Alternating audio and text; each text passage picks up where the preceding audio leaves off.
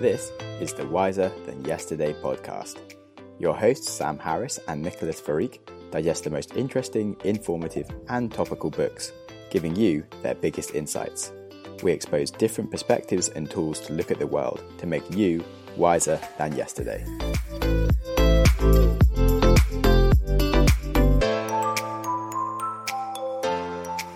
Hello, everyone, and welcome to the ninth episode of the Wiser Than Yesterday podcast. I'm Nico. I'm joined by my co host Sam, and today we're discussing the book Fooled by Randomness by Nassim Taleb, which was, as people call it, a very smart book.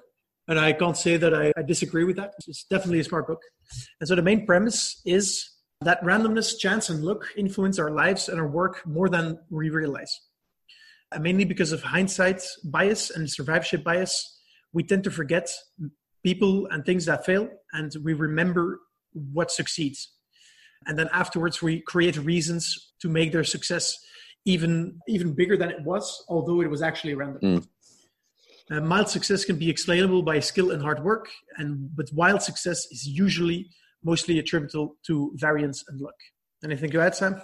Yeah i think you've kind of covered it. It's just we we're just not aware of how much randomness exists, and people like to explain success to their own behaviors. So, like stock traders and these kind of people think that they're much better than other people at doing stuff, and they expect that all of their results are just brilliant. And this can actually lead them to have like massive failures because they get like so caught up in how good they are when actually it's just statistics of the market. If you're just, if you have this money over the seven year period, you're probably going to do mm-hmm. quite well if you've got some knowledge of what's going on, and then you're not ready mm-hmm. for the mm-hmm. random events that come that will completely sort of knock you off and you kind of get fooled by just how things are did you like the fact that it talked a lot about trading and, and the stock market no i mean i really liked they, they could have just had like one or two examples it didn't need to constantly be about that but it, it felt like it was a book more for trading almost that happens to, if you think about it, be relevant in the rest of life rather than a book about life that happens to be relevant for trading as well.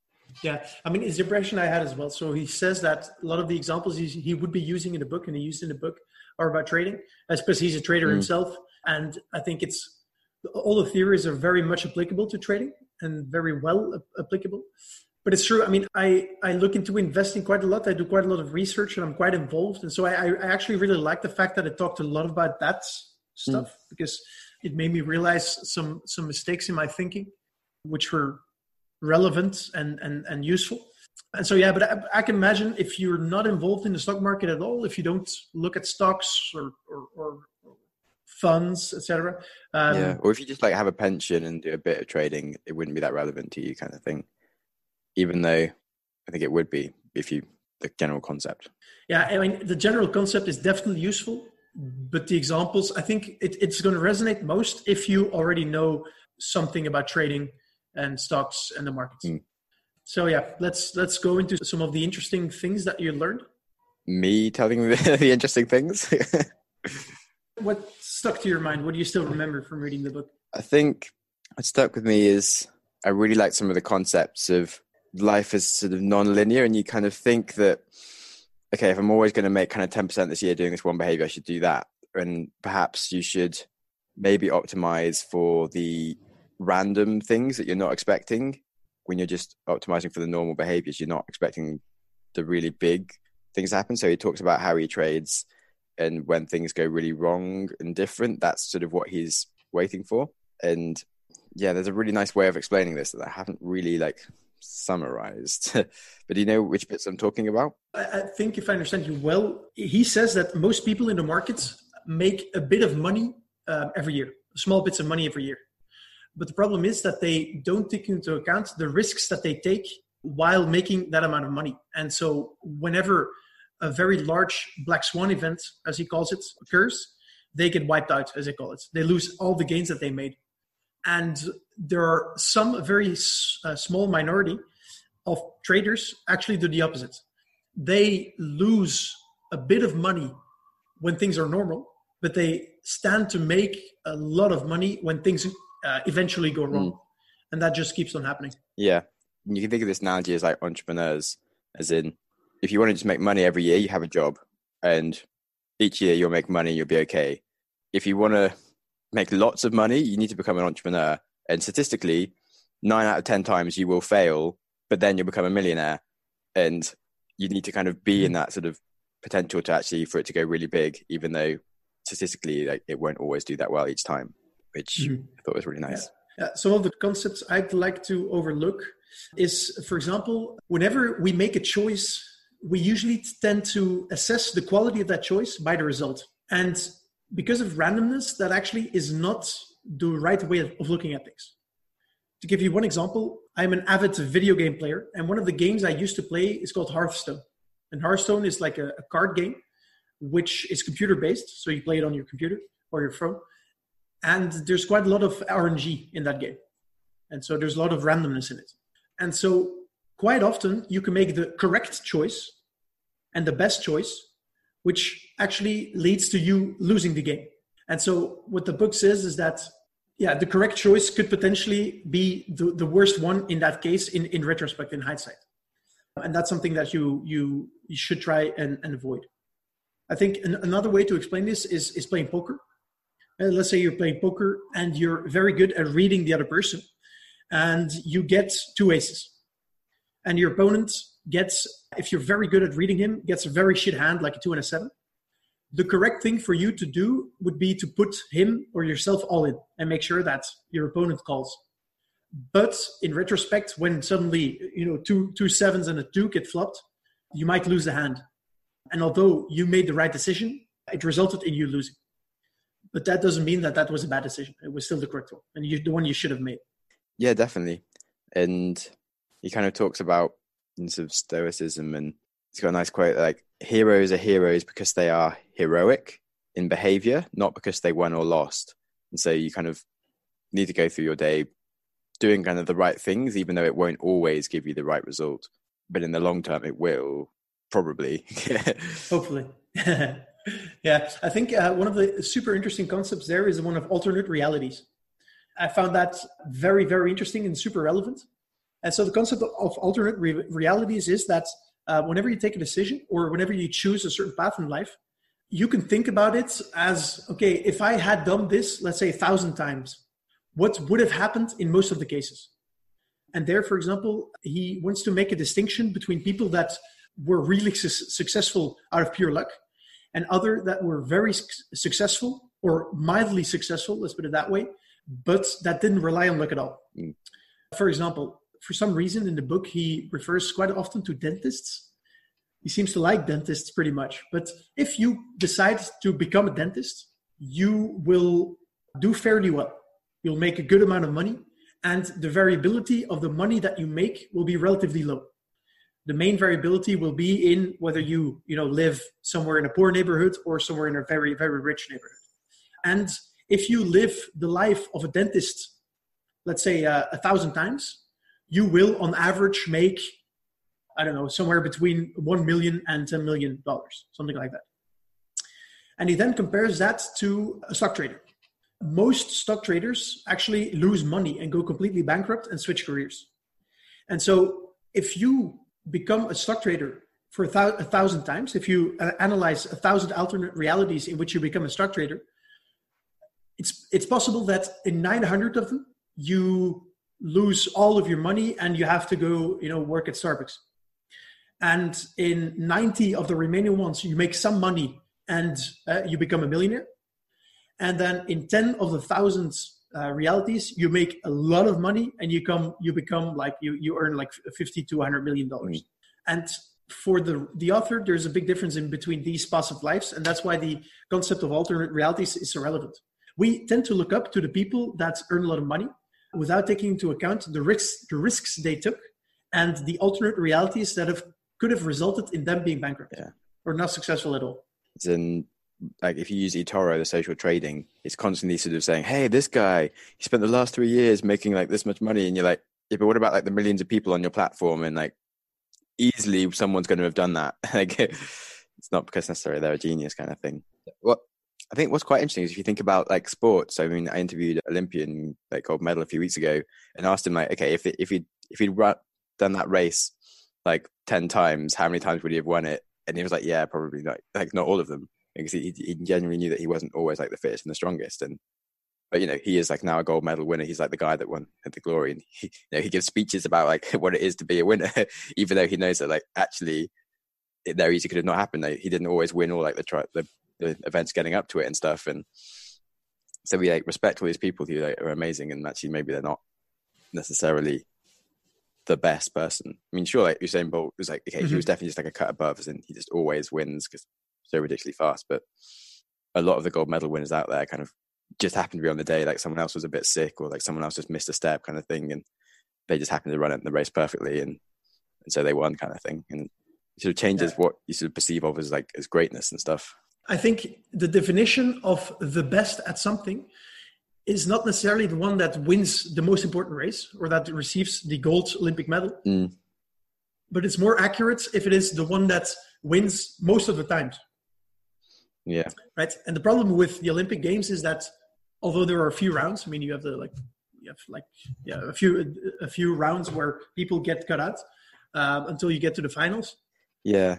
But there's like the sample size of races is not large enough to be able to say with a very high degree of of yeah. uh, statistical relevance that's that's the winner is actually the one that is best. Exactly. Whereas like if you think of like tennis, like the world number one is kind of the guy that's been doing the best over the season kind of thing. Whereas the person that happens to win Wimbledon this year isn't necessarily the best tennis player. Mm-hmm, mm-hmm. Yeah, and I think this is actually what makes sports interesting. Mm. Yeah, that's why like an underdog can come and win the like the Rugby World Cup, and you're like, "Fuck, this is going to be amazing," even though technically they're not the best team because New Zealand's just like full of amazing people, and then Uruguay come and like beat them, and like it could happen, and it's amazing. Yeah, I didn't I didn't realize this, but actually randomness is what makes sports specifically enjoyable and watching. Mm because you never know what's going to happen. Even if there's a one percent chance, the moment that you know the big underdog beats the, the champion, these are the most memorable events. Definitely. Well, now we know this. Good. one of the concepts I, I really enjoyed and I found really interesting was the one of the Monte Carlo simulator. And so in our discussion we just had, we discussed, you know, if you run the life of a trader or the life of a dentist a thousand times, you know, this are the this are the most likely outcomes, etc. And that is actually um, the kind of simulations that a Monte Carlo machine or calculator can do. And so the author writes that when he was young, he actually fell in love with the concept of the Monte Carlo simulator and he used it to his advantage to, to see, okay, how, if I run this experiment or this situation X number of times, what are the most likely outcomes? And for me, it actually, it was a very, very interesting way of, of, of thinking about the world. And I'm actually interested in using one myself, you know, to answer some of the questions I might have uh, just to see you know if I'm if I'm thinking correctly about the probabilities of th- something happening or not. Mm. Yeah, it's interesting. I quite like the. It's a pretty famous example. I've had it before. The example of the like the monkeys. If you have like an infinite amount of monkeys, and you put them in front of a typewriter, it is sort of guaranteed that one of them will write the Odyssey because you have infinite monkeys, so there's infinite chances for them to press like a different key each time, and at some point it'll happen to be this perfect huge book. And mm-hmm that's kind of like something that's hard to sort of grasp, but actually makes lots of sense. Yeah, it's true. It's like the, yeah, I mean, we as humans have so many different kinds of biases that we, yeah, we tend to have difficulty grasping. Yeah, this, yeah. You know, the fact that a monkey can can you know 100% replicate the Odyssey. Um, and, and one of the most striking examples that I will not quickly forget was the one of the the letter that you got in your mailbox. And so the story is, you know, first of January, you open your mailbox and you get you get a letter that says in in this month the stock market is going to go up. And and so you say okay you discard the letter. And just out of curiosity at the end of the month you look at the stock market and you see that it went up. And the first of february you get a letter that says ah, this month the stock market is going to go down. And you say well, okay interesting. But you discard the letter you don't you don't pay too much attention to it. But at the end of the month um, you look at the stock market and it effectively went down. Um, and this continues for a few months. You know, uh, uh, March, April, May, the predictions of the letter that you receive in the first of the month are always correct. And then there's August, and you know the letters were always correct. And in August, you get a letter saying uh, you should invest in this new hedge fund because it's going to make you, uh, it's going to give you a, a hundred x return over the next months. And so you're like, okay, I'm definitely doing this because it was always right. And the moment you send your money to the hedge fund, it's gone and you lose everything. And apparently, this is actually an existing scam where uh, people or one person they send out 10,000, tens of thousands of, of, of, letters. One half saying that stock, the stock market is going to up, and the other half saying that it's going to go down. And whatever the stock market does um, to those halves, so the one he was corrected, he sends this. Well, he splits them up and continues doing that until August, where he remains with a certain number of correct guesses and yeah i mean it's a scam that works and this is this is exactly how the law the law of large numbers works mm. just to clarify so basically what you're saying is that each month half of the people get the wrong letter and they don't get another letter and so he just splits the one that got the right letter into half again and sends them two different letters the next month and so you just go down this tree of, of success and if you're always the one that happens to be in the right thing you just get more letters because you start with such a big audience come down to you, but it seems like you're in this unique place where like this guy's just always correct. It just comes from like statistics of lots of people. Exactly. And I, I, this is the same concept he uses to think about successful traders or successful fund hmm. managers, mm. where if if a fund manager has a 50% chance of making money and a 50% chance of losing money, if you start with 100,000 uh, fund managers, after 15 years, it makes sense that still a number of them would have been correct each year. While it would be and, and and people don't really see that but it's going to be those fund managers out of pure luck that come to your door and ask you for money and show their exquisite track record of never being wrong. But people don't think about all the 999 uh, or 99,000 others that have failed and trying to do the same thing. And so whenever someone comes to or someone talks about you know the the success that they had and their track record the author immediately always thinks about okay but how many people have tried? And how strong is the the survivor bias in this case? Very useful. What else interesting did i learn? Ah yeah one, one is for example that a bit of good luck is actually self-reinforcing. Is in business for example let's say that you have you made one very successful business decision out of pure luck because you make Eh, hundreds of business decisions each year. And if one of them becomes very successful and, and and hindsight was a very good decision you actually because of the success you keep like your composure changes. You you puff yourself up. Let's say you're gonna you're gonna appear taller you're gonna get, keep your chin up your chest up which is actually gonna help you in other parts of the business. When you're talking to people you're gonna be you're gonna appear more confident. It's gonna be easier for you to get good deals and which might you know keep self-reinforcing make better decisions well be luckier in the decision that you make. You just got more opportunities because you're kind of constantly putting yourself out there. Yeah. Yeah, it's, it's a big thing. Yeah, that one. And then I think um, sort of the stoicism mindset of expecting things to be bad sometimes and not worrying about it kind of being lost and just being able to just carry on and not yeah it's sort of like a whole because the world doesn't matter so much you can kind of just enjoy the randomness that comes at you rather than as in not being buffeted around by what happens in the world and kind of being a bit more in your own emotions rather than what happens to you deciding how you feel is something that I kind of got from it because of like the world is random and it does stuff and it's not always your fault. And so if you are more stoic mm-hmm. about it, you are going to continue to be happy. And like you said, if you sort of can force yourself to be more confident, you will be more successful. But if you can be stoic about like your losses, then it doesn't matter because you carry on putting yourself out there to, to reach success. Whereas if you're not, then like the opposite of what you just said is, and if you do have losses, then that, that will just lead to more losses if you aren't stoic kind of thing. So I felt like mm-hmm. there was a whole mm-hmm. stoic side to the book as well, which um, is always useful, as we know. Everyone loves some stoicism. I'm, although I don't know much about it, the concepts that I hear about stoicism always appeal to me very much although I, I don't really use them in, in daily life. But it's true. I think it's useful to rationalize some things and don't think that everything, every good decision that you make in hindsight was because of skill. Mm. Uh, and it's good to realize that luck plays a factor in, in, in, in most of your decisions and don't, don't underestimate the role of luck. Some of the other interesting concepts was the fact that old ideas are better than new. So old ideas have been around for a long time. so a lot of people have tried to disprove these ideas. And this isn't the case for new ideas. And so new ideas can sound revolutionary and super special and you know history repeats itself, but this time it's different. But he says that it's always safer to um, to to put more trust in old ideas than in new because the new haven't had the chance to be disproven yet just by the by time. And for me, why is this so relevant? Is that I'm personally a big fan of cryptocurrencies. And so, uh, in the basis, I believe that there's a problem in our financial system and especially our monetary system. And I'm a big believer in assets that don't lose their value over time. Two of the most prominent right now are uh, gold and Bitcoin.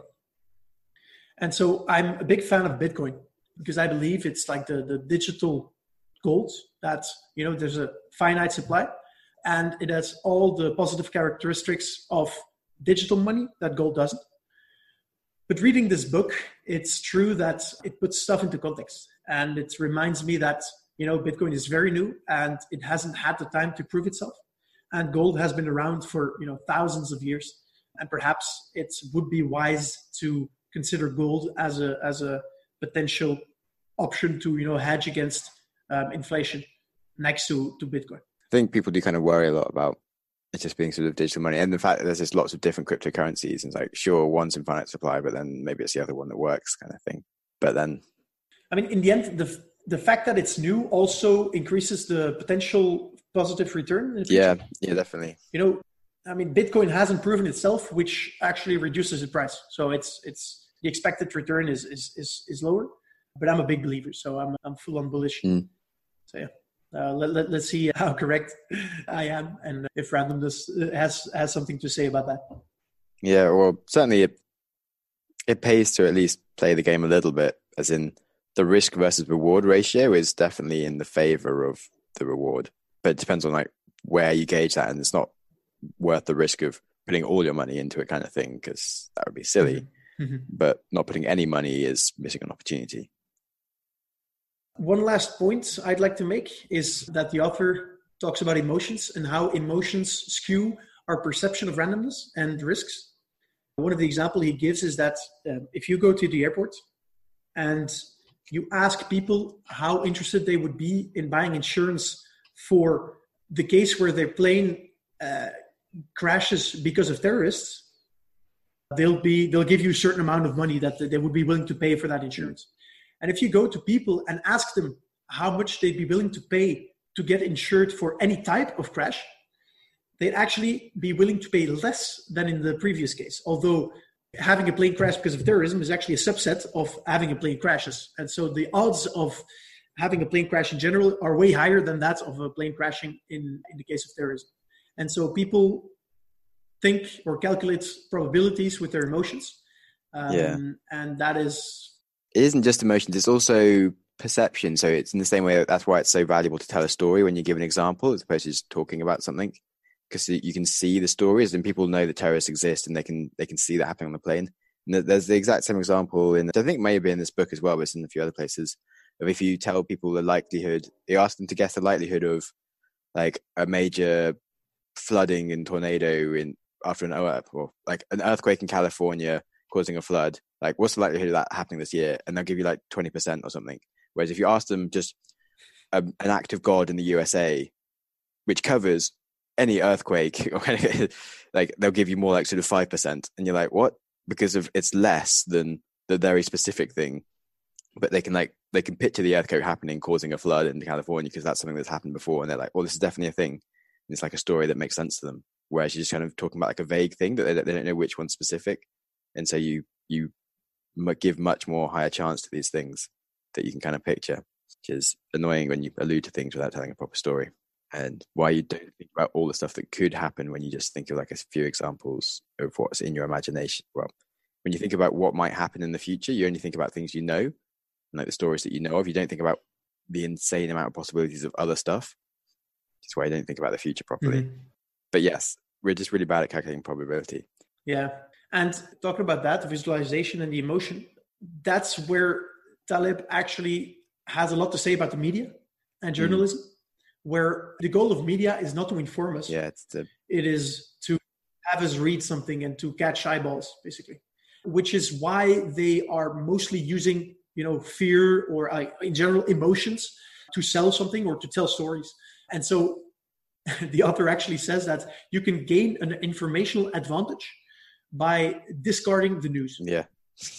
so you're objectively better off by not looking at the news um, because everything is brought with so much emotion, and and you know you you will be biased by what they're saying, and so in order to avoid that bias, uh, just don't look at it. It's definitely something that helps if you if you travel a lot and you go to a lot of places that you hear about in the news and you see things that are sort of quite different to what you expect and what you're reading about. At the same time, you're like, wait, why is this news so different to what's actually going on, kind of thing? And you're like, the world is mm-hmm. not as bad as you think it is. Um, certainly reading some books like now I'm not going to remember the name at all. Hans Rosling. He's got a good book about the world. Factfulness. Yeah, his book about Ah, factfulness, yeah, yeah. About kind of like actual statistics mm-hmm. of the way the world's improving and different things that's going on everywhere. And they're like, yeah, the world is not half as mm-hmm. bad as you think it is. And mm-hmm. yeah, it's brilliantly useful just to sort of have those kind of concepts in your brain battling against all the crap news that sort of hits you. One last thing that I do want to want to say that kind of relates to this about the probability and like us not working it out properly is like statistics we don't gauge them properly. So if you sort of hear on the weather report that like there's a 20% chance of rain you kind of think it's just not going to rain. But that means that one in five days it's going to rain. So if you have like the next five days that you're going to work and it says it's a it's a 20% chance of rain each day that means you should take an umbrella every day because one of those days you're going to get wet basically. And then say but you mm-hmm. kind of think that it means that like it's really just not going to rain much. And you don't quite get that he's right as in if you go out on your day and it rains when it said 20% chance the weatherman is right because of it this is the one in five day where it's going to rain. Whereas you think that he's completely wrong if he's sort of said that. And you kind of don't quite mm-hmm. get the weight of these statistics and what it really means and you know if you mm-hmm. given a chance for like a surgery with like a five percent chance of dying kind of thing, you're like, oh yeah, it's probably pretty safe or something. Ninety five percent chance of success. You're like, oh okay, mm-hmm. cool, I'm going to be fine. And like, actually, one in twenty people are going to die from that, and that's mm-hmm. kind of worrying. Yeah. yeah, I think uh, the useful thing about this book is not necessarily that it helps you in um, making decisions under, under uncertainty. Uncertainty. So it doesn't help you in understanding probabilities better because I think we as humans are just in general bad at assessing probabilities and risks. But for me, my takeaway is that I should just realize that I'm bad at assessing probabilities and just take that into account whenever I'm making. Yeah, decisions. yeah, because he talks about himself being like, okay, I'm still really terrible at this, but like I'm at least slightly conscious of how terrible I am, and I can be a bit more aware of this. And I think that's really easy. Yeah. What did you think about the the author and the way he wrote the book, the way he thinks about himself? I don't know. As in, he's clearly really smart, but then he sort of knows he's quite smart and talks about himself as being smart and better than other people. And I'm not sure that everyone's as dumb as he's saying they are, perhaps. Or I don't know, maybe, yeah, as in a lot of humans do want to attribute their success to these things, which you're saying. Like, I think he's just over overstating how stupid like some people who have been really successful are. But maybe I'm just being fooled by randomness, and these people are all just completely nuts hard to know. Mm-hmm. For me, I, I, I I think he didn't come across as very likely. No, uh, he doesn't seem like he makes a lot of friends very um, easily. No, no. It, I felt like some part of the book was like an attempt to write down his frustrations with like certain people who are being idolized. I mean, in the end, the book was for him not not so much uh, like a like a way to teach people stuff. Mm. It's just him writing down his thoughts about randomness and how we are all fooled by it. So the premise of the book is not trying to teach anyone anything. It's more like him just writing down his thoughts yeah. on a certain subject, and you can notice that. So it's it's although the book is very smart and he's obviously very smart, it's it's not it's not like a handbook of teaching you how to think. Yeah, definitely. I think it could have gone into much wider aspects as well in terms of when you think about how random everything is. Like the world that we happen to live in is so random that we reach this, and like there could be so many different alternate realities of things that actually do work for humans and like there's a lot of cool deep stuff you could go into with that which you kind of just didn't mention at all. And okay maybe it's it's a book about yeah investing and this this kind of stuff but there was a lot of interesting things that he could have covered besides banking and and investing and things. But perhaps perhaps he will he will talk about those things in one of the next books it's good to have a focus. And maybe, you know, perhaps he became more niche because of it was specific and like a lot of bankers, investors read it and it became like well known in that area. It's actually it's useful for other people. Whereas if it was just like a, a vague book about everything, maybe no one would have been thinking it was for them. Who knows? I think we'll, we'll we'll have a better understanding, or perhaps he's going to go more in depth into into the other concepts in the next books, which are, we will be reading in the following uh, weeks, mm-hmm. and we will be discussing in the following episodes. Yeah. So we decided to complete his four books, which are first Fooled by Randomness, which we just did, then The Black Swan, then The Bed of Procrustes, and then uh, Anti Fragile and Skin in the Game. So it's five books. And so over the next five episodes, we'll be uh, discussing them those. Oh joy! it's going to be great. Yay! Yeah, I mean it's heavy. It's heavy, but uh, we'll, we'll manage yeah. to get through. I think uh, doing this for you guys. yeah, please enjoy this. yeah. anyway, in general, so uh, tell me, what, uh, what would be your score on uh, on this book? I guess six. I don't know. It's it's a really good concept, but I've heard some of my favorite moments were concepts I've already read before, like the infinite monkeys and the the statistics of like like the weather event, that kind of thing. I've already heard of that before. So, so maybe he was the person that found this. It's, it's hard to know when you just read things in the wrong order. but I didn't yeah. feel like the biggest take homes were stuff I hadn't heard before and it's just a lot longer and denser than it needs to be to explain the things that you remember. So I felt like it could have been written in a much nicer way in that sense. So that's why I'm giving it a lower score. But if you do want, certainly if you're an investor, you should just read this book if you haven't, because yeah, you can do really stupid things. And it's good to acknowledge that a lot of yeah. them are, are bonkers. And yeah, it's very useful for that. Yeah, agreed. I think uh, if you make any decisions based on randomness, this is a very interesting book to read. That being said, it could definitely be half as long. And so, a lot of the frustration that the author has for certain people, certain things, certain concepts don't really need to be in there to bring home the point that the book makes, or at least that the one that I take away. So, I'm also going to give it a six.